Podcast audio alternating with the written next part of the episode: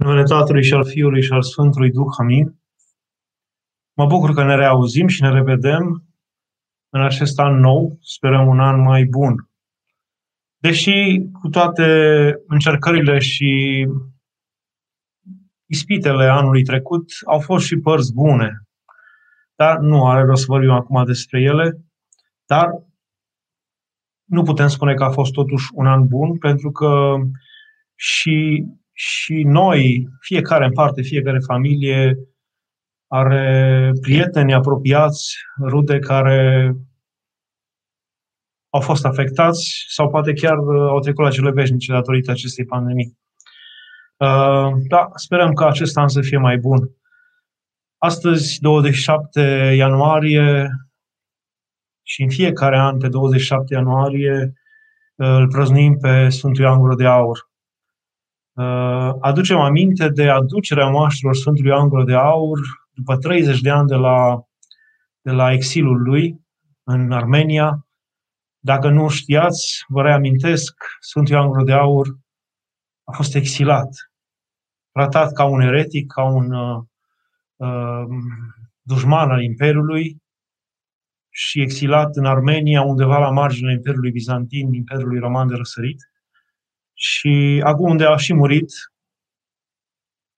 răzmat de Biserica Sfântului Vasilisc, cred că așa, pe că nu greșesc, zicând ultimele sale cuvinte fiind slavă lui Dumnezeu pentru toate. După 30 de ani, când s-au schimbat și împăratul și patriarhii, el a fost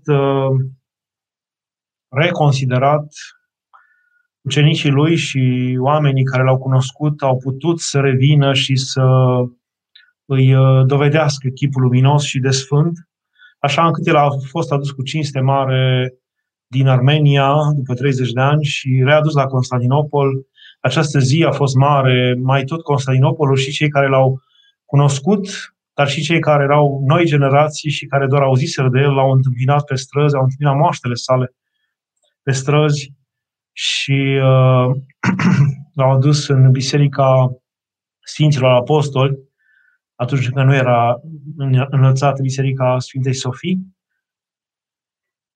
Acel moment a fost deosebit. Și atunci, vrând nevrând, ne aducem aminte de uh, nu numai de Sfântul Ioan Gură de Aur, ne aducem aminte și de liturgia lui, pentru că uh, foarte puțini dintre noi cunosc poate cuvintele Sfântului Ioan Gură de Aur, le-au citit, puțin dintre noi cunoaștem teologia Sfântului Angură de Aur, dar majoritatea știm de Sfânta Evanghelie pe care Sfântul Angură de Aur a scris-o și am participat, poate cei mai mulți dintre cei ce acum se uită, poate de zeci de ori, de sute de ori, de mii de ori la această Sfântă Liturghie, deci este cea mai uh, fructul direct pe care l-am gustat din mâinile Sfântului Angură de Aur, din lucrarea Sfântului Angură de Aur.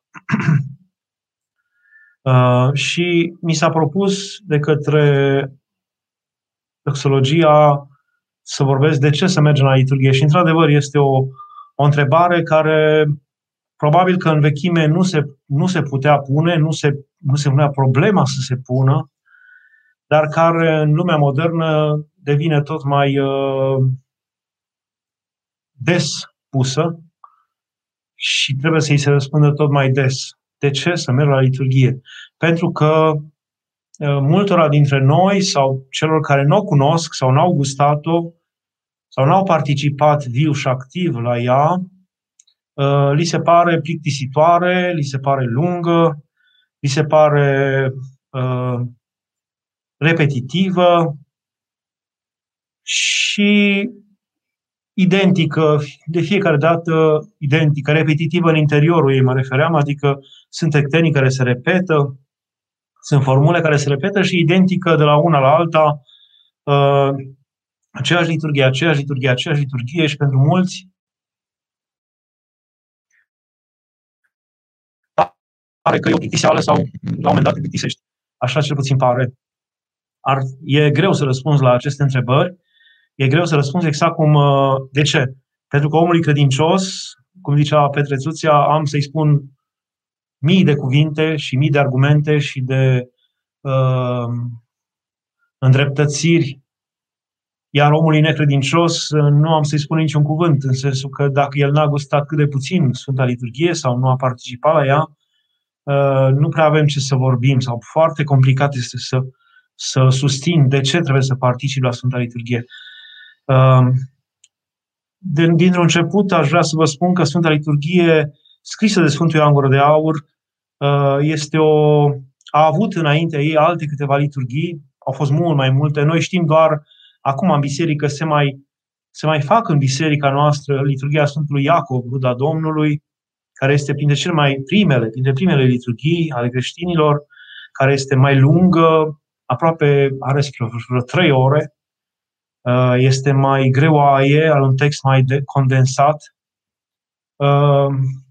Uh, a doua liturghie pe care probabil că o știți cu toții este a Sfântului Vasile cel Mare, prieten al Sfântului Grigorie, teologul care a fost prezentat acum două zile.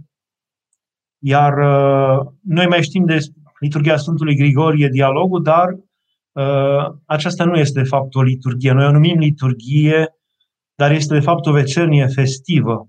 Liturgia Sfântului Grigorie, dialogul, papa al Romei și patriarh al Romei, a fost mai degrabă o, și este mai degrabă o liturgie, o, o vecernie festivă.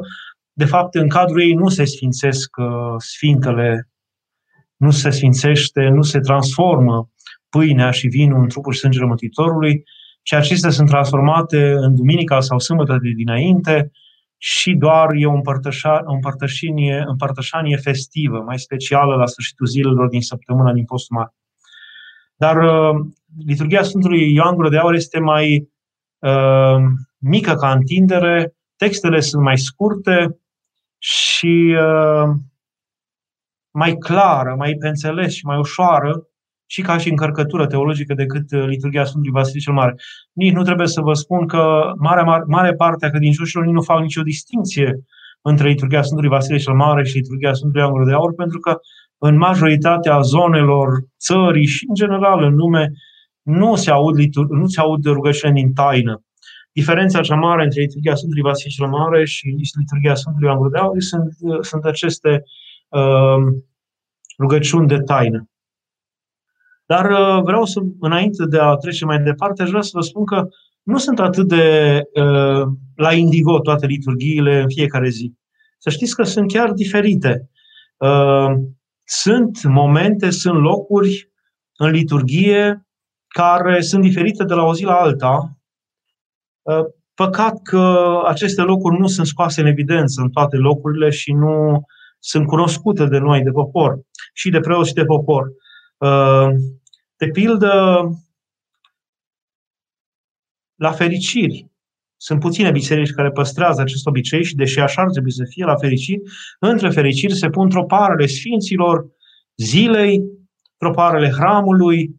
Uh, la fel, de asemenea, se adaugă înainte de Sfinte Dumnezeule asemenea tropare și ale Sfinților zilei și ale Sfântului Nicolae dacă e zi de joi și ale Sfântului Ioan Botezătorul dacă e zi de uh, marți și ale Sfintei Cruci și a patimilor Mântuitorului dacă sunt zile de miercuri sau vineri. Deci uh, sunt adăugiri care o disting liturgia. Fiecare liturgie în fiecare zi este distins, este altfel și are, are rugăciuni și are tropare și cântări închinate Sfântului care este prăznuit în ziua aceea. Nu mai spun că chiar și Heruvicul se schimbă și sunt anumite zile în an în care Heruvicul nu este acesta pe care îl știți, cum este altul Heruvicul în ziua Joiei celei mari și în ziua Sâmbetei celei mari. Acționul de, afel, de asemenea se schimbă la mai toate sărbătorile. Deci sunt multe locuri în uh, ce să mai spun de apostol și Evanghelie, care sunt altele, altele la fiecare liturghie. Deci nu este chiar așa. În primul rând aș vrea să vă să puneți în, în mintea și în inima noastră acest gând că liturghiile nu sunt atât de uh, la indigo și că dacă am fi atenți, cel puțin apostolul și Evanghelia și predica, care s-ar spune imediat după Evanghelie, sunt diferite de la o zi la alta, plus toate aceste cântări și toate aceste tropare și amintirile ale Sfinților, al Sfinților Ramului, al Sfinților Zilei. Uh, dar nu asta e așa de important. Aș vrea să vă spun că noi nu prea dăm o importanță mare liturgiei decât ca înțeles, ca înțeles mistic și ca înțeles uh, euharistic. dar uh, poate nu v-a spus nimeni, aș vrea să vă spun astăzi, cred sincer și am argumente multe că liturgia este cea care a participat la crearea acestei civilizații europene. Liturgia, cultul ortodox, cultul creștin al bisericii primare și după aceea al bisericii primului mileniu și celui de-al doilea, dar în, în, în centrul cultului Euharistia. Uh, această cinstire, această, această jerfă a Mântuitorului. Uh, știți că uneori uh, noi zicem ce ne-a lăsat Hristos și ne gândim că ne-a lăsat numai cuvinte deosebite, ne-a lăsat doar o religie, o credință, o învățătură morală. Ne gândim la lucruri de acestea, de felul acesta și zicem, uite, Hristos n-a adus nimic la nivel civiliza- de civilizație, de cultură, așa ce ni se pare nouă la prima vedere. Dar uh, ne-a adus enorm de mult. Eu ceea ce vreau să vă spun este că doar și numai această liturghie uh, a schimbat cu totul civilizația lumii și, într-un fel, uh, rezultatele și schimbările și rafinamentul culturii moderne de acum, a culturii creștine, a culturii și acestei lumi moderne, care nu se mai numește creștină, uh, are ca fundament, de fapt, uh, liturgia și Euharistia. Adică în liturgie s-a adunat tot ceea ce este mai bun omenește, oamenii s-au adunat în jurul liturgiei mai mult decât în jurul oricărui, oricărui cult al zeilor de dinainte. Acest cult al zeilor era uh, dedicat, avea doar câțiva slujitori care stăteau neîncetat acolo și slujeau acelea și aduceau ofrande. Poporul venea la acest cult al zeilor doar din când în când de câteva ori în an, la fiecare zeu în parte, la câteva zile în an. Liturgia este cu totul și cu totul altceva. Liturgia este jertfa uh, Fiului lui Dumnezeu reactualizată la fiecare liturgie și care se face cel puțin în fiecare duminică în toate comunitățile creștine, deci o frecvență imensă față de Uh, cultul vechi păgân și o atenție mult mai mare a omului față de Dumnezeu venit între ei, peste tot acolo, în templele păgâne, se cinsteau niște zei care erau sus, erau închipuiți prin statui sau prin cine știe ce alte chipuri, dar zeii erau sus în Olimp și se manifestau din când în când prin, uh, eu știu, așa ziceau ei, că se manifestă prin acele statui sau prin diferite oracole. Uh, sau diferite semne. Dar uh, la creștini, venirea lui Dumnezeu ca trup și sânge în fiecare liturghie, venirea lui Dumnezeu între noi, a avut o importanță colosală în schimbarea și în transformarea și în, uh, și în uh, evoluția culturii, a civilizației creștine europene, uh, colosale.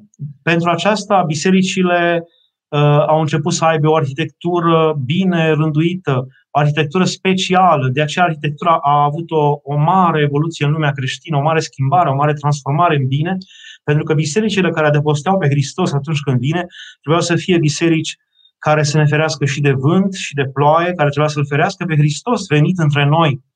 Nu puteai să te joci cu Sfintele Taine, nu puteai să bată vântul și să, le, să zboare Uh, filmiturile care erau trupul și sângele Hristos. Și atunci bisericile au devenit foarte uh, uh, atent construite, trebuia să fie un mediu uscat, s-a, s-au străduit generații și generații la rând ca uh, felul cum este construită biserica, locul unde este construită biserica să fie cât mai uscat, uh, felul în care este construită biserica să nu permită infiltrații, să nu, să nu permită uh, năvala insectelor sau șoarecilor, toate acestea au, au, au însemnat enorm de mult.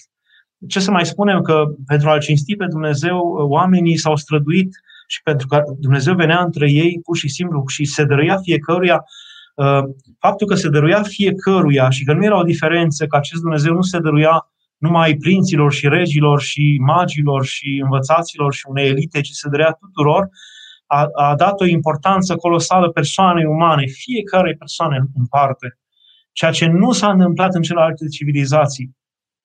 A, am putea vorbi cu orele despre această importanță a, a venirii lui Dumnezeu ca trup și sânge între noi și schimbarea pe care a produs-o în civilizația europeană, fapt care a dus la această evoluție uh, fulminantă a civilizației europene față de toate celelalte civilizații.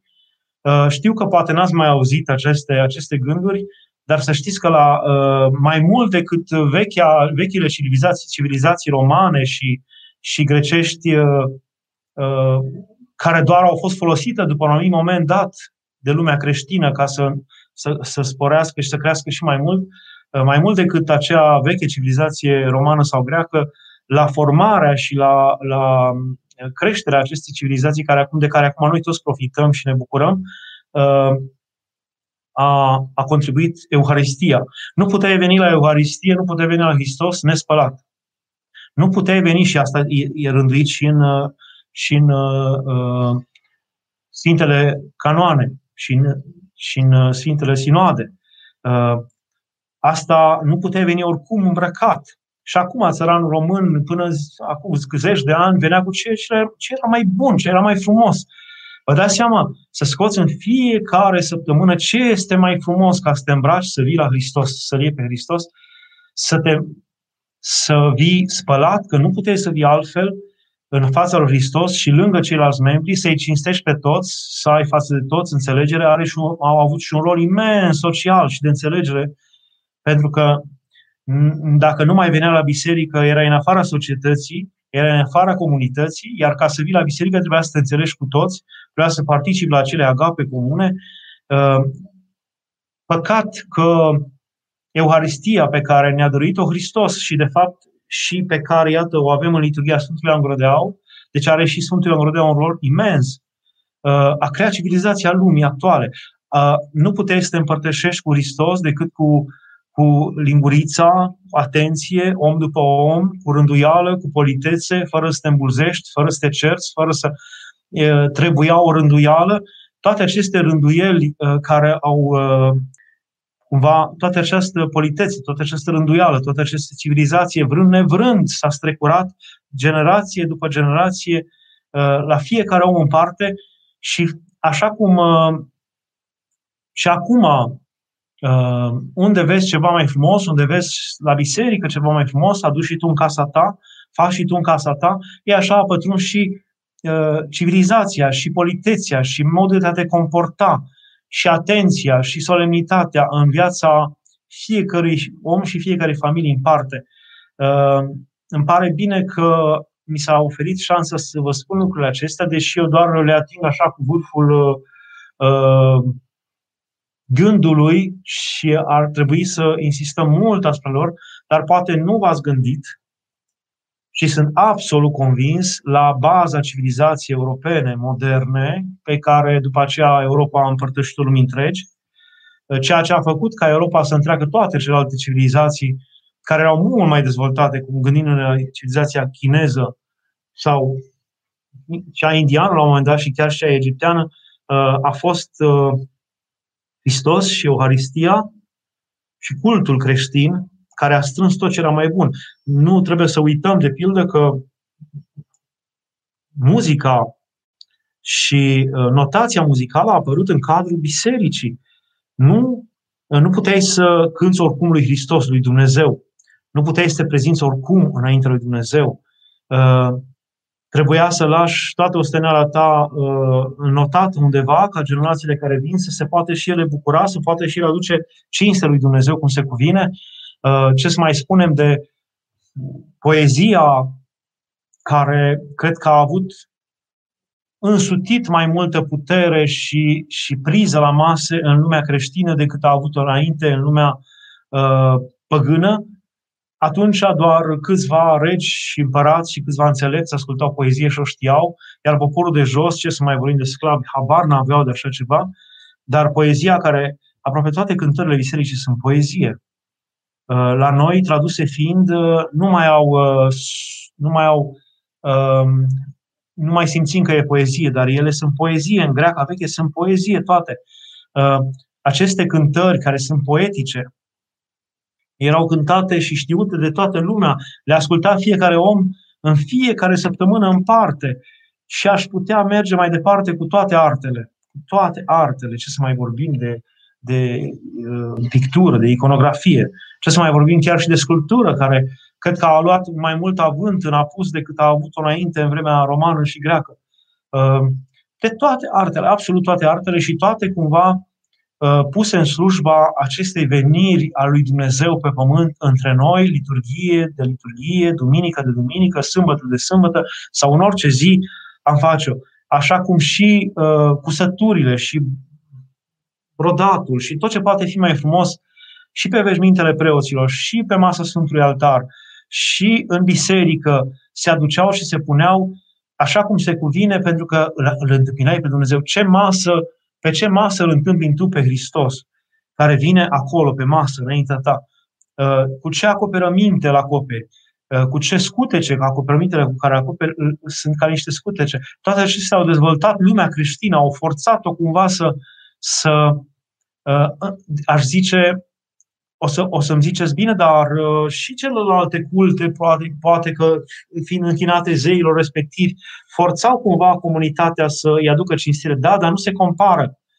Și nu se compară pentru că uh, acele zile de sărbătoare ale altor zei nu aveau niciodată această rânduială de șapte zile, fiecare duminică de duminică, ci aveau uh, două, trei zile în an Uh, în care se aduceau aceste jertfe. De, de multe ori aceste jertfe și aceste ofrande se aduceau personal.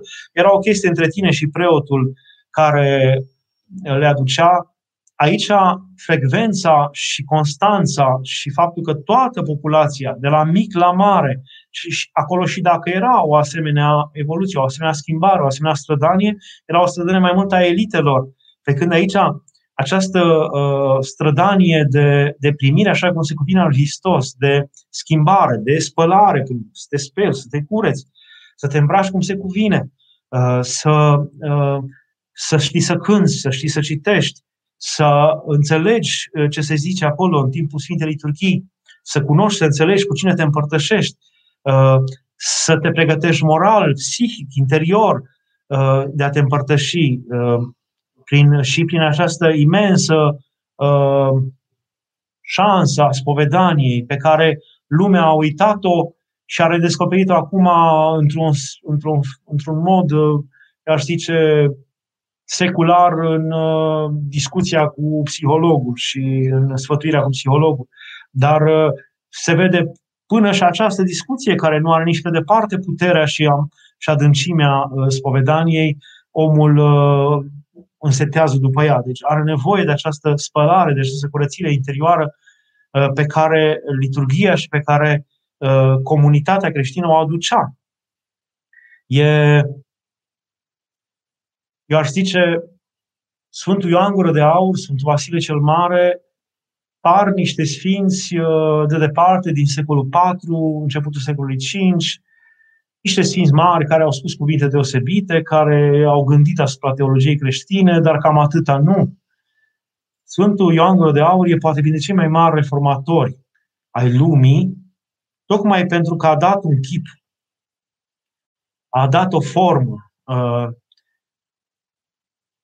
spre folosul nostru prin lucrarea Duhului Sfânt a, a, a cultului, a rugăciunii care se aduce uh, a modului în care trebuie să se, trans, să se aducă jertfa fără de sânge, transformarea pâinii și vinului și în, în, în, în, în trup și sânge. Gândiți-vă numai la nivelul, numai la nivelul pâinii, să zicem. Câtă atenție a fost din neam în neam, nu numai la noi, și la greci, și la ruși, și la oricine, și n-a pus până când a fost ruptură, și și după aceea, la pâinea pe care o aducem, de unde vine grâu acela, cum se cultivă grâu acela, Uh, cât de curat este acel grâu, în ce moară se macină, uh, cum se frământă, de către cine se frământă, cum se coace, apa care se aduce se pune în Sfântele Taine. Uh, în vechime credincioși aduceau apă, păi se străduiau și mergeau la izvoarele cele mai curate de departe, tocmai ca să ducă apa cea mai curată. Ce fel de apă aduci tu stăpânului, nu? Ce fel de vin aduci tu stăpânului? Un vin la care în timp ce culegeai, înjurai și vorbeai urât? Nu. Acel vin trebuie să, să fie o, o, mai special, trebuie să nu fie niciodată un loc al supărării și al cerții uh, vii aceea. Trebuie să fie uh, un loc al rugăciunii, un loc al înțelegerii ca să poți să o aduci tu după aceea vinul care se extrage din acea vie să-l aduci lui Dumnezeu și să-i ceri lui Dumnezeu să primească darurile tale și să se transforme în sângele, să transforme acel vin în sângele său. Uh, toate acestea au avut o importanță colosală pentru, pentru lumea europeană. Că esențial aici a fost lumea creștină. Ea a avut o putere foarte mare la început spre lumea asiatică, spre Asia Mică uh, și Siria până spre uh, Asia Centrală.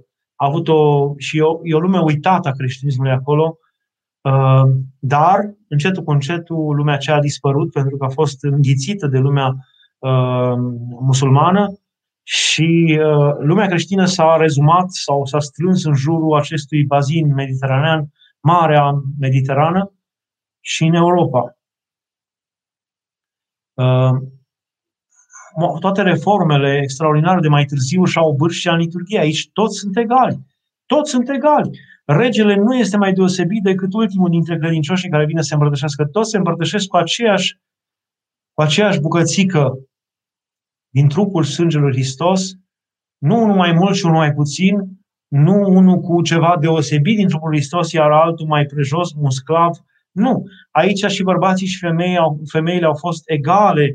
Baza egalității, baza uh, cinstei care îi se dă făpturi omenești, ființe omenești, uh, se află în liturghie, de fapt, și în învățătura de credință creștină, dar se află în liturghie. Se dovedea uh, duminică de duminică, generație după generație, an după an, se dovedea această egalitate absolută sunt cazuri multe în care împărații au fost opriți la Sfânta Împărtășanie, veneau să se împărtășească, intrau în biserică și au fost patriarhi care i-au oprit să, se, să intre în biserică pentru că nu se cuvenea, pentru că nu puteau să intre în biserică, pentru că aveau păcate și uh, pe, pentru că nu puteau să se împărtășească. Deci și împăratul, dacă păcătuia, nu se putea împărtăși și săracul, dacă nu păcătuia, putea să se împărtășească, iar dacă păcătuia, și el nu se putea împărtăși. Nu era diferență. Nu este diferență în fața lui Dumnezeu.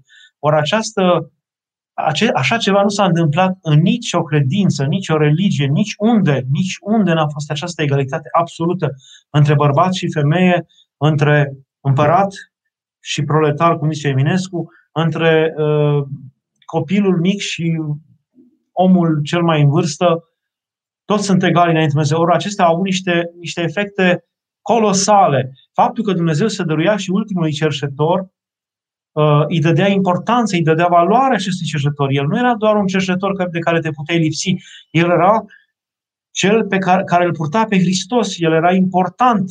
Importanța ființei umane sau creștea, uh, că era barbar sau că era grec, creștea în ochii tuturor pentru că el era purtător de Dumnezeu. El, barbarul acela, poate necultivat, poate necitit, poate uh, încă necivilizat de plin, uh, barbarul acela era la fel de valoros ca un filozof grec creștinat pentru că îl purta pe Hristos. Ori aceste, aceste uh, această egalitate care n-a fost niciodată în lume până, până la Hristos, n-a fost niciodată între bărbați și femei, între uh, grec și filozof și barbar necitit, între uh, tânăr, imberb și bătrân, uh, s-a făcut prin liturghie. S-a făcut, bineînțeles, prin toată învățătura de credință creștină, dar practic, vizibil, s-a făcut la fiecare liturghie. Ce să mai spunem de această uh, reunire uh, forțată până la urmă, că vrei, că nu vrei, dacă vrei să rămâi în comunitatea aceea și care se strângea în jurul bisericii și fiecare sat se strângea, fiecare comunitate se strângea în jurul bisericii, că vrei, că nu vrei, trebuia cumva să te împaci cu comunitatea să participi la liturghie, să ierți pe toți, să te ierte pe tine. Ori aceasta a asigurat comuniunea, comunitatea, care în alte locuri nu s-a păstrat. Sau s-a păstrat doar sub formă uh, de trib, de gintă, s-a păstrat doar sub formă de supunere oarbă, tiranică față de cineva.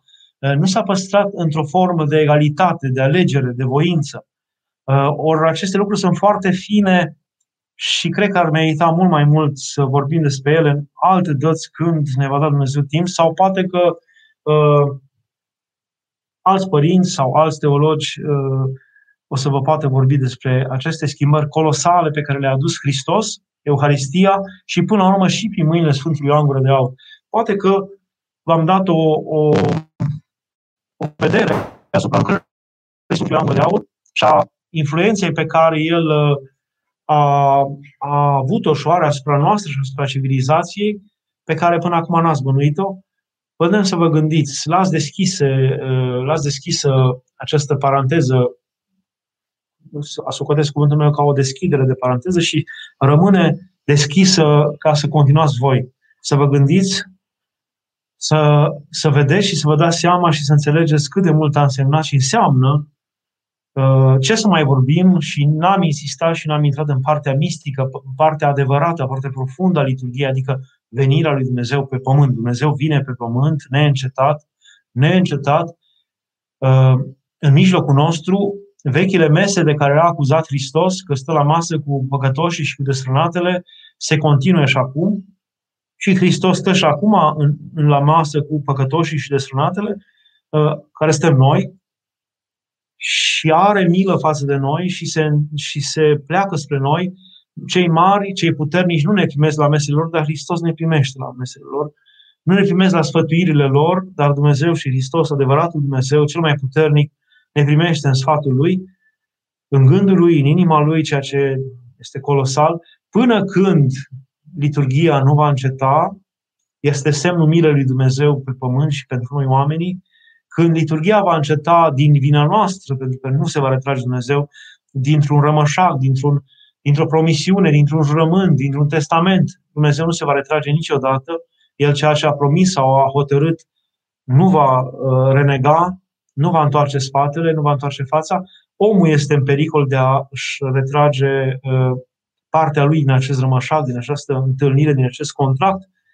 În momentul în care liturgia va înceta din pricina omului, Ehm, atunci, uh, bineînțeles că lumea mai degrabă va rămâne un tărâm al gherghesenilor, adică exact cum în, în Ghergheseni, la Ghergheseni, la Gadareni, ehm, Dumnezeu a fost alungat de popor și i s-a zis, ieși de la noi, Doamne, pleacă de la noi și a ieșit din pământul Gadarenilor. Ehm, așa, într-un fel civilizat, încetul cu încetul simțim prin faptul că se golesc bisericile, anii trecuți și ani, zeci, zeci de ani în urmă, începând în apus, acum și încetul cu încetul și în răsărit, faptul că încep să se golească bisericile cu voie sau fără de voie uh, și că civilizația nu mai are și că cultura noastră și civilizația, așa zisă, a noastră, nu mai are nevoie de Dumnezeu, uh, și îl alungă cumva sub o formă politicoasă pe Hristos din ținutul nostru, dar ținutul nostru devine un ținut al gadarenilor, exact cum acolo erau acei demonizați care înfricoșau și înspăimântau lumea. Noi, alungându-L pe Hristos, dăm de fapt drumul la balaurul cel din adâncuri, care a fost legat de Dumnezeu, dezlegăm puterea întunericului și rămânem cu duhurile necurate care ne vor tulbura și ne vor înspăimânta. Sper să nu se întâmple lucrul acesta, Liturgia are acest dar de a mai ține lumea, de a ține pe Dumnezeu aici în mijlocul lumii, alături de noi și în forma aceasta atât de evidentă, atât de clară, atât de vie. Um, cam atât acum aș vrea să răspund la întrebări. Um, o primă întrebare. Putem să ne rugăm cu rugăciunea lui Isus în Sfinte Liturghii sau este păcat? Nu este păcat. Uh, putem. Eu aș zice să nu ne rugăm chiar în timpul ce zicem crezul, chiar în timp ce zicem Tatăl nostru, chiar în timp ce ascultăm Evanghelia sau Apostolul, sau la transformarea darurilor, uh, sau la acțiuni. Sunt câteva momente în care nu este bine, atunci e bine totuși să te, să te străduiești, să fii atent la crez, la ceea ce mărturisești, la Tatăl nostru, la uh, acțiuni, la rugăciunea către Maica Domnului, mai ales la transformarea Sfintelor Daruri, dacă le auzi, uh, și iar Sfântul Filotei Sinaitu și alții, uh, vă îndemn să citiți uh, introducerile, scrierile Sfântului Vasile de la Poiana Mărului, un sfânt care a trăit aici la noi, deși era ucrainean, undeva în zona Vrancei și a Buzăului, uh, el a scris câteva introduceri excepționale la cărțile marilor isihaști din vechime și el spune acolo că da, se cuvine și nu este nicio greșeală să citim, să ne rugăm cu rugăciunea inimii, chiar și în timpul Sfintei Liturghii, în afară de aceste momente pe care totuși trebuie să, la care trebuie totuși să fim atenți. Deci, oricum, decât să ne pierdem vremea și decât să ne împrăștiem gândindu-ne cine știe pe unde sau oricum nefiind atenți acolo, dacă nu putem fi atenți, atunci măcar să facem rugăciunea inimii, care este de o mie de ori mai valoroasă. Că noi de multe ori zicând, aici nu se cuvine să ne rugăm altceva, nu se cuvine să ne gândim la altceva, Uh, numai la liturghie, dar de fapt ne pierdem, ne împrăștiem. Uh, de multe ori nu înțelegem nimic din cântări, care sunt poate prea prelungite și prea uh, pompoase sau poate cântate cine știe de cine pe nas sau poate că nici din cuvintele preoților sau din ectenii nu prea înțelegem mare lucru și atunci vrând nevrând sau poate sunt biserici în care se citesc multe pomelnice și lucrurile devin plicticoase pentru omul de rând pentru un normal, pentru oricine, de fapt, așa încât uh, oricât ai străduit tu să fii atent, uh, s-ar putea și să te întâlnești și cred că o spun în uh, cunoștință de cauză la mulți dintre voi, o să te putea să te trezești de nenumărate ori că, de fapt, nu stai cu mintea la liturghie. Stai cu mintea la orice altceva, că începi să te gândești la cine știe ce lucruri din trecut sau din, la cele ce le gândești despre viitor sau la ceea ce ai de făcut Uh, în cel mai bun caz, în cel mai bun caz, începi să te rogi tu personal pentru tot felul de oameni pe care ai în mintea ta. Cam asta se întâmplă la foarte mulți dintre noi, deși s-ar cuveni să fim atenți la liturghie. Uh, de aceea cred că liturghia trebuie uneori să se dinamizeze, uneori este prea, pentru că nu se mai citesc uh, rugăciune din taină, care de fapt se numesc acum din taină, dar în vechime nu erau de taină, nu erau de taină, sunt chiar uh, nomocanoane, adică legi uh, date de împărații bizantini, care spun, dacă un preot se le nevește să citească rugăciunile și le zice în, în taină, se le nevește să-și uh, răcească gura și să le spună cu glas tare, acela să fie așa, canonisit, așa și așa și așa, e, dar încetul cu încetul aceste rugăciuni care erau de fapt spuse tare și dacă citiți în limonariu o să vedeți că erau copii care le știau pe de rost, Uh, la un moment dat, uh, pentru că ei le auzeau la fiecare liturghie. În Limonarul se povestește de un grup de copii care uh, au făcut o liturghie afară pe o piatră, cu pâine adusă de ei, cu vin adus de ei, și știau toate rugăciunile în taine pe de rost. Vă dați seama de câte ori le-au auzit ei acele rugăciuni încât le știau pe de rost. Adică se ziceau cu glas tare și când au ajuns la transformare a coborât un fulger din cer și a, a ars și piatra și tot ce era pe piatra aceea și copiii au venit spre iați, fugind acasă. Uh, dar interesant este că ei știau pe de rost cuvintele și rugăciunile în taine, deci ele se ziceau tare, dar asta se știe, se cunoaște în teologie. Aceste rugăciuni s-au zis totdeauna tare, încetul cu încetul și cu schimbarea limbii grecești, în sensul că limba veche greacă a devenit și a rămas tot mai necunoscută de popor și a fost înlocuită cu limba nouă, noua limbă greacă, uh, greaca nouă, în timp ce în limbile slavone, la fel, uh, slavona a rămas uh, necunoscută de mulți și au fost înlocuite cu limbile noi slave încetul cu încetul n-a mai avut rost citirea acestor rugăciuni din taină, pentru că oricum nu le mai înțelegea nimeni și nu mai obosea.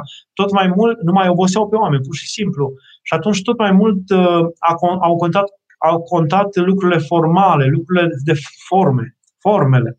Când, de exemplu, o să vedeți la ruși, uh, este, de, este esențial cum se închină, este esențial cum uh, ce gesturi fac, totul este extraordinar de bine rânduit, pentru că la ei totul cel mai mult contează forma, pentru că conținutul și înțelesul nu au oricum, nu mai cunoaște nimeni limba în care se citește se, și se spune Evanghelia, liturgia, uh, pentru că e limba slavonă veche, foarte puțin înțeleg ceva și atunci se insiste pe partea exterioară.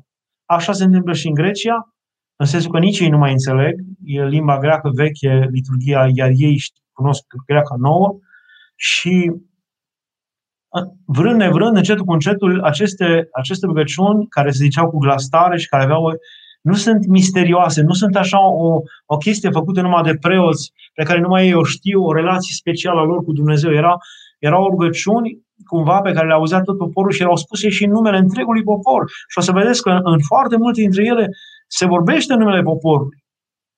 Se vorbește pentru popor, pentru poporul care stă de față, pentru cei care sunt acolo. Uh, și încetul cu încetul poporul care stătea la liturghie a început să nu mai participe, să nu mai poată participa, să pară o piesă de teatru pe care o joacă doar preoții, diaconul, dacă este, și corul, iar ei sunt ca, la o, ca în tribune sau undeva în, în gradene, stând și urmărind piesele de teatru și actele, când iese, când intră preotul, când trage durerea, când, uh, când uh, de, de fapt, uitați, și până și asta, cu tragerea cortinei adverei, uh, tot aici în liturghie și află, și află începutul. Oricum, ceea ce se întâmplă la, la teatru sau la orice spectacol. Uh, și atunci poporul a început să fie tot mai uh, separat de ce se întâmplă acolo, se simte cumva în afară, e un joc al lui Dumnezeu, al preoților și al corului cel mult, iar ei sunt cumva exteriori. Ori asta e o mare durere, e o, o mare durere ce s-a petrecut în timp, n-a fost voia nimănui, un fel de clericalizare a liturgiei, făcută și datorită evenimentelor, datorită uh, istoriei grele prin care s-a trecut. Uh, dar cred că a venit vremea să ne întoarcem și să reprimim și să, re, să, se, să se reintre cumva poporul să aibă iarăși reintrarea aceasta vie în timp, ca, ca persoană care joacă și ea, nu o piesă, care este și ea vie și uh, uh, uh, lucrătoare și rugăciunea ei se spune direct în timpul liturgiei. Pe ea gândiți-vă uh, când uh, nu exista cor la început, toate replicile acestea, toate, toate aceste ectenii erau între, între, între preot și popor. Cu pace Domnului să ne rugăm și tot poporul spunea, Doamne miluiește. Tot poporul spunea, Doamne miluiește. Doamne miluiește un fel de prescurtare a rugăciunii inimii. Uh, deci cum să nu poți zice rugăciunea inimii când ea este un, în timpul liturgiei este, este, de la, este pretutinde. Nu auzi, Doamne miluiește, Chirie Eleisa, Chirie Eleisa. Doamne miluiește! Nu? Cum să nu poți zice rugăciunea inimii când de fapt o găsești ca, ca temelie în uh, liturghie și să zici pace vouă, zice preotul, le zice poporului. Și poporul tot să răspundă și Duhului tău, Părinte. Auziți? Sau și Duhului tău, pur și simplu. Nu vi se pare extraordinar participarea asta a poporului? Că de fapt poporul trebuie să participe. Numai pentru că uh, poporul sărac, unul zice mai moale, altul zice mai tare, altul zice mai încet, altul zice mai bleg, altul zice mai iute, altul... Și s-ar auzi doar un uh, zoom și Duhului tău părinți, sau cine știe ce s-ar auzi. Pentru asta și ca să fie mai frumos, în numele poporului răspunde corul sau răspunde extran. Dar uh, și pentru ca să fie mai solemn, de multe ori s-a ajuns la o formă cântată. Pace tuturor, și Duhului tău, dar de fapt poate că ar fi bine de multe ori să se revină și la această formă simplă și tot poporul să răspundă simplu și Duhului tău. Uh, și toate celelalte, extendile toate sunt o asemenea dialog între popor și, și, și uh, preot și în fața lui Dumnezeu. E, e extraordinară liturgia privită așa, participativ, vie, adică tu ești o, o persoană vie care participă la ceva viu, nemuritor, care de fapt când intri în acest, în acest uh, areal al liturgiei, în această taina ei, îți dai seama că acolo totul este viu și nemuritor și de unde vii tu, din lumea în care vii tu, din casa din care vii tu, din treburile din care vii tu, uh, toate sunt trecătoare și obosite și vremelnice, dar aici este Uh, este ceva nemuritor, netrecător, participă la ceva netrecător, uh, în care participă și sfinții toți de la întemeierea lumii până acum, ca un nor de martori, participă și toate oștile îngerești, exact cum le-a văzut Sfântul Serafin de Sarov uh, în momentul când se, se cânta, el ca, ca, ca diacon era în afara, era diacon la Sarov și atunci când s-a cântat Heruvicul, și s-a ajuns ca pe împăratul tuturor, adică Isus Hristos, Dumnezeu nostru, să-L primim pe cel înconjurat de oștile îngerești. Deci, în momentul acela, el a văzut pur și simplu spre apus, ca și cum s-ar deschide toată uh, partea aceea de apus a bisericii și Hristos înconjurat de toate cetele îngerești a venit la liturghie. Adică El e real, viu prezent acolo, e ceva... Uh, îmi pare rău că liturgia a ajuns să fie ca o... Uh, așa, să pare că este învechită, că este ceva obositor, plicticos, ea este foarte vie. Este păcat că omul nu înțelege cât de vie e și cât de nouă e fiecare venire a lui Hristos la liturghia alături de noi. Cât de nouă și cât de, exact cum nou este Dumnezeu. Uh, și plicticos este diavolul și, cum zicea uh, Paul Ezochimov, e un căscat al lumii întregi. Diavol, atâta, atâta plictiseală este în el. Deci tot, ce ne, tot ceea ce ne, duce, ne aduce diavolul ca ceva interesant în vicii, în, în lumea dezlănțuită, ca un târg, ca un, ca un iar maroc veșnic, este plicticos față de ce este în timpul liturgiei, numai că nu a ajuns pentru că nu o înțelegem și pentru că nu ne străduim să participăm viu la ea, uh, nouă ne ajuns să fie plicticoasă și obositoare și prăfuită liturgia, iar uh, exteriorul și tot ceea ce ni se pare că ne dă lumea să pară foarte viu și plin de viață. Ori nu este așa.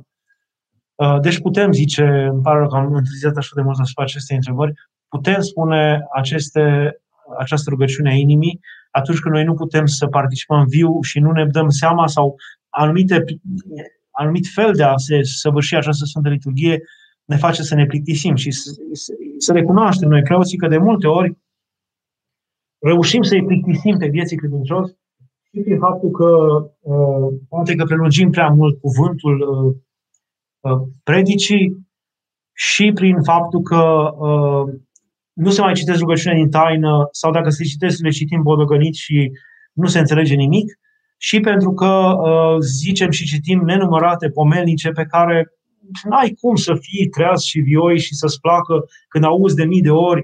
Eram, țin minte, eram mic și îl auzeam pe tatăl meu zicând uh, asta e amintirea mea despre preoție în copilărie, în primii 5-6 ani, doar Ioan Maria, Vasile, Vasile, Vasile, Ioan Maria și tot felul. Și tot mă gândeam după ce am învățat la școală că de ce nu zice Ioan la puterea 23, Maria la... Adică câți mi se părea exagerat, forțat, nu înțelegeam. Nu mă atrăgea cu nimic repetițiile acelea. M-am bucurat foarte mult când Patriarhia și uh, mitropoliile au uh, îndemnat preoții, dacă se poate, să nu mai citească cu glas tare uh, acele uh, pomeniri, ca, tocmai ca să dea o fluiditate liturgiei, să o facă mai captivantă, să o facă așa cum este ea, vie, nu opositoare și plictisită adăugirile noastre, de multe ori adăugirile noastre la cereri, de pildă, la liturghie, când adăugăm noi ca preot sau îndemnăm preotul să adauge tot felul de rugăciuni speciale pentru bolnavi, pentru, uh, pentru tot felul de necazuri și încercări, uh, pot de asemenea să obosească Sfânta Liturghie. Sfânta Liturghie este foarte vie și suplă.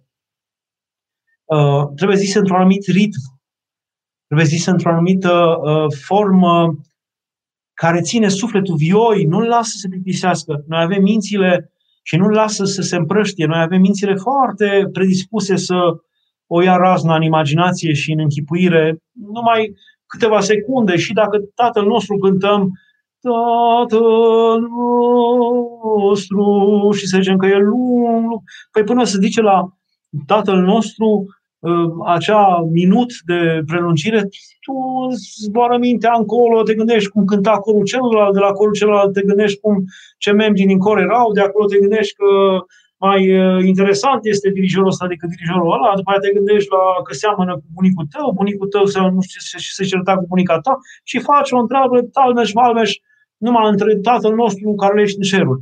Adică, uh, în funcție de pentru asemenea cântări prelungite, de multe ori aceste cântări prelungite s-au făcut de, pentru ca preotul să aibă timp să zică rugăciune în taină. De aceea se fac rugăciunile acelea, cântările acestea prelungite ale, ale corului. Dar pentru cântări prelungite ale corului și uh, trebuie o, o putere de concentrare extraordinară. Trebuie oameni sfinți care deja să se piardă pe ei în rugăciune și în trăire mistică Uh, ori pentru lumea modernă, pentru oamenii care acum vin agitați, tulburați și care trebuie cumva purtați încetul cu încetul spre această întâlnire cu Dumnezeu, uh, nu cred că mai merg aceste prelungiri nesfârșite și aceste, ci totul trebuie să aibă o anumită suplețe, o anumită vioiciune. Și de multe ori firea noastră, mintea noastră a creștinilor este ca unor copii care dacă stă prea mult cu o, cu o jucărie, se plictisește, trebuie tot timpul să-i renoiești, să-i renoiești, să aduci altceva, alt cuvânt, alt... E așa este liturgia, are o frumusețe extraordinară și are aceste, uh, acești pași care nu te lasă să, să cazi în, nici în tristețe, nici în închipuire, nici în uh, imaginație, nici în nimic din toate, din toate cele care ar putea fi rele.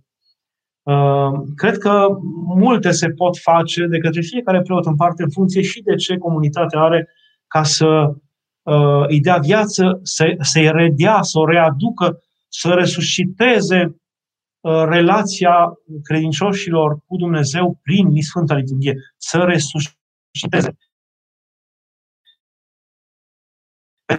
Pentru că Uh, relația cu liturghia este relația prin felul de a fi al liturghiei și cu felul cum o facem noi, poate fi la un nivel aproape de comă spirituală, în sensul că nu înțelege aproape nimeni nimic din ce se întâmplă acolo, din gesturile pe care le face preotul, din or, uh, strădania preotului și uh, dorința lui de a-i face părtași pe toți, așa cum se și cere la această mare taină.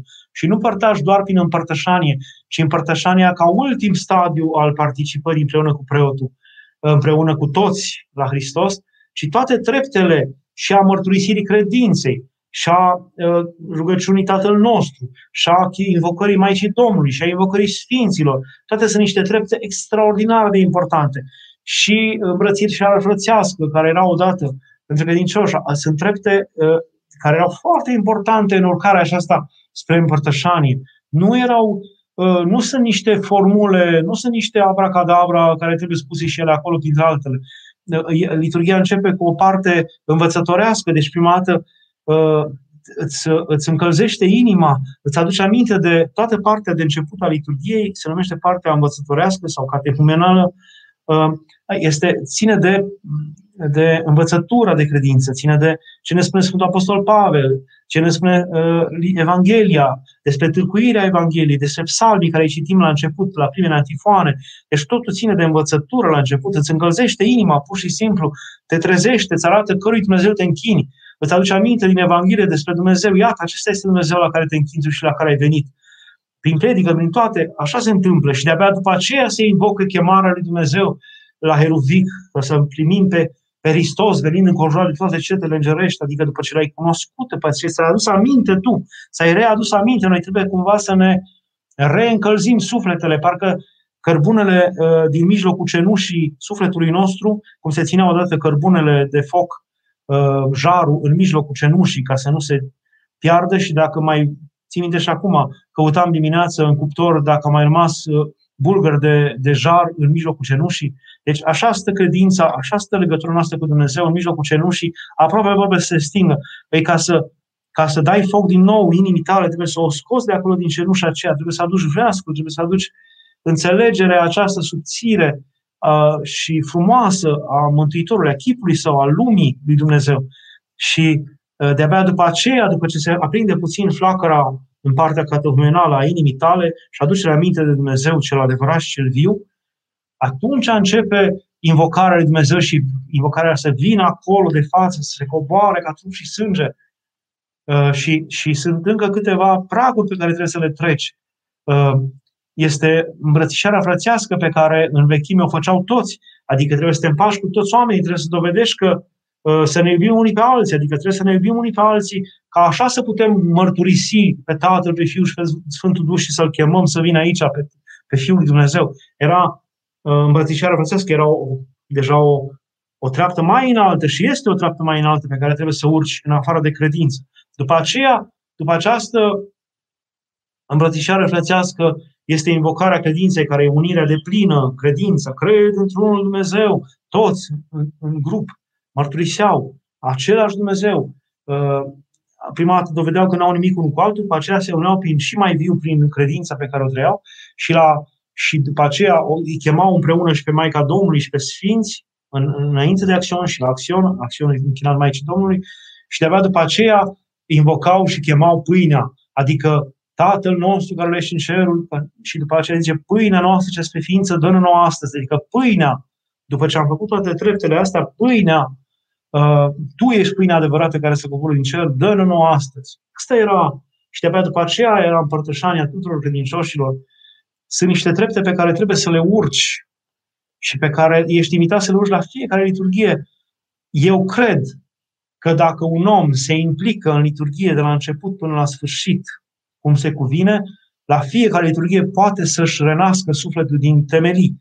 Poate pur și simplu se ridice la o, de la o statură de om mort sufletește, aproape mort sufletește în comă, până la măsura unui om resuscitat, revigorat, în, în, în tinerit și întărit, însănătoșit în Hristos. Este adevărata uh, cateheză, desăvârșită cateheză este liturgia de la început până la sfârșit. Nu este ceva mai, mai bine ales, mai, mai bine alcătuit, mai perfect uh, aranjat și terminându-se și cu darul cel mai mare, împărtășania cu trupul sângelui Hristos, care este darul darurilor, uh, nu este ceva mai deosebit care să fi fost vreodată uh, dăruit de Dumnezeu pentru noi decât acesta. Și este desăvârșit. Orice om care participă cu tot sufletul, a putând să zică la jumătatea liturgiei, la Heruvic, toată grija ce lumească, noi să le pădăm. Și chiar să o lepe, să uiți, să uiți. Mai urmează o jumătate de oră, 40 de minute de, de liturghie în care nu te mai gândești la treburile tale. Gata. Asta îi dai lui Dumnezeu. O jumătate de oră, 40 de minute îi dai lui Dumnezeu. Nimănui altcuiva. Uh, acest mod de a participa la Sfânta Liturghie este uh, nu numai revigorator, nu numai uh, trezvitor al uh, adevăratei credințe, ci este o înviere a sufletelor, pur și simplu. Numai că diavolul, bineînțeles, că va sta împotriva acestei, acestei încercări, acestei mâini întinse de Dumnezeu la fiecare liturghie către noi și ne va face să ne pierdem în, în, în ideile noastre, ne va face să ne uităm la oamenii din jur ce fac, cum se îmbracă, fiecare cum se comportă, ne va face să ne simțim în plus și să simțim că este prea mare înghesuială sau nu știu ce și noi nu avem locul nostru, ne va face să judecăm, ne va face să... Toate relurile din lume vor veni peste noi. Felul cum, și vă, vă îndemn să faceți asta, felul, ceea ce gândiți și trăiți la o liturghie de la început până la sfârșit, notați-vă, este chipul lăuntric al omului. Asta sunteți. Asta suntem. Ceea ce gândim de la început până la sfârșit este o oglindă nemincinoasă oglindă umijoară, cum sunt eu, cine sunt eu. Asta este, asta este uh, măsura ta. Asta e. Uh, rugăciunea este oglinda omului, liturgia este desăvârșită oglinda omului. Uh, îmi pare rău că n-am răspuns la întrebări, dar poate că am simțit nevoia să vă spun toate aceste lucruri care poate că le-ați întrebat, poate nu le-ați întrebat. Uh, și aici mai văd o întrebare și cu asta aș încheia. De ce se spune că este important să fim la liturghie de dimineață? Nu este primită rugăciunea noastră dacă ajungem după apostol, de exemplu? Păi, dar v-am spus, liturghia în sine are niște trepte care urcă, uh, niște trepte urcătoare, toate au un rost, toate au un... Păi gândiți-vă copiii aceia din limonariu, când au făcut ei uh, trupul și sângele lui Hristos, ei știau pe de rost și rugăciunile de la, de la uh, proscomidie, pe care le face preotul. Deci ei le știau pe de rost și ele, vă dați seama, copiii participau și vedeau și cum se face ceea ce face preotul înainte de liturghie, când, când face trupul lui Hristos, când face pâinea aceea, când o taie, când o scoate, când o pune, când pune vin în potir. Ei au văzut toate astea încât le știau și rugăciune acelea pe de rost. Nu, nu ni se cere acum să participăm la proscomidie, să o vedem, să o cunoaștem, nici măcar dar hai să zicem nici, deși bine ar fi să participi la o treia de dinainte, bine ar fi, cine zice că poate fi rău asta, dar uh, măcar de la începutul liturgiei, când începem cu binecuvântarea împărăției lui Dumnezeu și cu, cu împărate ceresc. De ce începem liturgia cu împărate ceresc? Și zicem de trei ori împărate ceresc și o zicem nu numai pentru noi preoții, ci pentru voi toți. Preotul ridicând mâinile începe liturgia zicând de trei ori împărate ceresc pentru că zice, zice Dumnezeu prin gura lui Pavel că noi, noi nici nu știm să ne rugăm, că noi nici nu știm să ne rugăm, că noi începem o mare rugăciune, nu? Ma, cea mai mare rugăciune, aceea de a chema pe Dumnezeu acolo ca trup și sânge. Și noi nu știm să ne rugăm, ci Duhul Sfânt vine și se roagă noi cu, cu suspine negrăite. Duhul Sfânt ne învață pe noi să ne rugăm și noi de aceea începem nu numai liturgia, orice rugăciune noastră începem cu Părate Ceresc, pentru că nu noi știm să ne rugăm, ci Duhul Sfânt vine să ne învețe pe noi. Păi tu, ca, care vrei să te rogi în timpul Sfintei Liturghii, care vrei să participi la tot ce se întâmplă acolo. Nu, tu nu participi în, încă de la început la această taină a invocării Duhului Sfânt, care se cheamă numai pentru preoți și pentru tot poporul care e acolo de față, ca să poată cuprinde, să poată înțelege, după care sunt antifoanele, sunt părți din, părți din, uh, din, din uh, psalmii lui David, care sunt rugăciunea prin excelența bisericii, din, din vechime, e rugăciunea prin excelența bisericii.